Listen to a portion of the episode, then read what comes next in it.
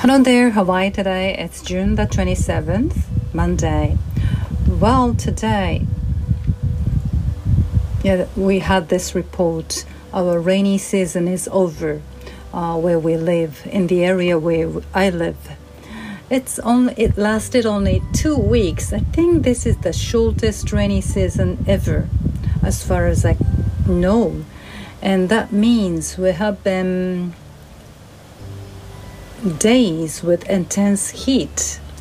Yeah, it's been like this for the past three days, including today. We have the highest temperature at around 38, 39 degrees Celsius, and it's really intense because we are not, um, we haven't yet uh, got used to this heat because uh, usually in the rainy season it's rainy and cloudy and it wouldn't hit this high the temperature, I mean. But anyway, um, and the, the corn harvest has begun. That means I get up early at around 5:30 a.m., which is quite early from my usual um, time to get up, and so the and um, the time I go to bed is the same at around 1 a.m. after midnight so the lack of sleep.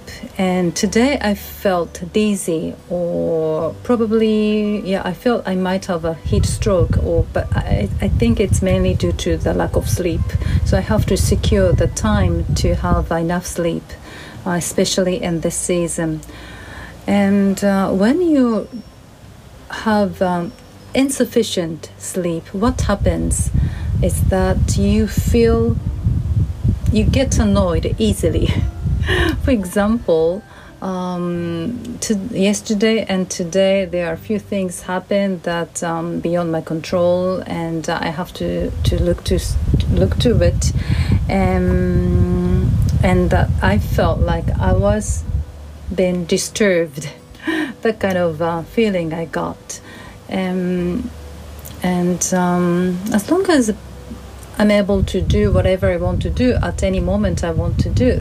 I'm fine and I'm happy. But when you don't feel good or you are in lack of sleep, uh, this kind of small thing affects you. That's what I realized yesterday and today. So to be flexible and to be um, supportive to to anyone, uh, my family members or relatives or whatever happens to me um, accidentally, unexpectedly, uh, I can cope with it with um, with calmness.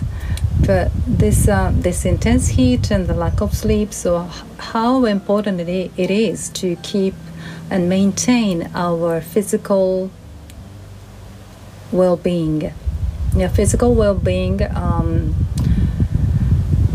immediately leads to a mental well-being. So yeah um, i hope that i can have enough sleep tonight. Well that's it. Thank you very much. Bye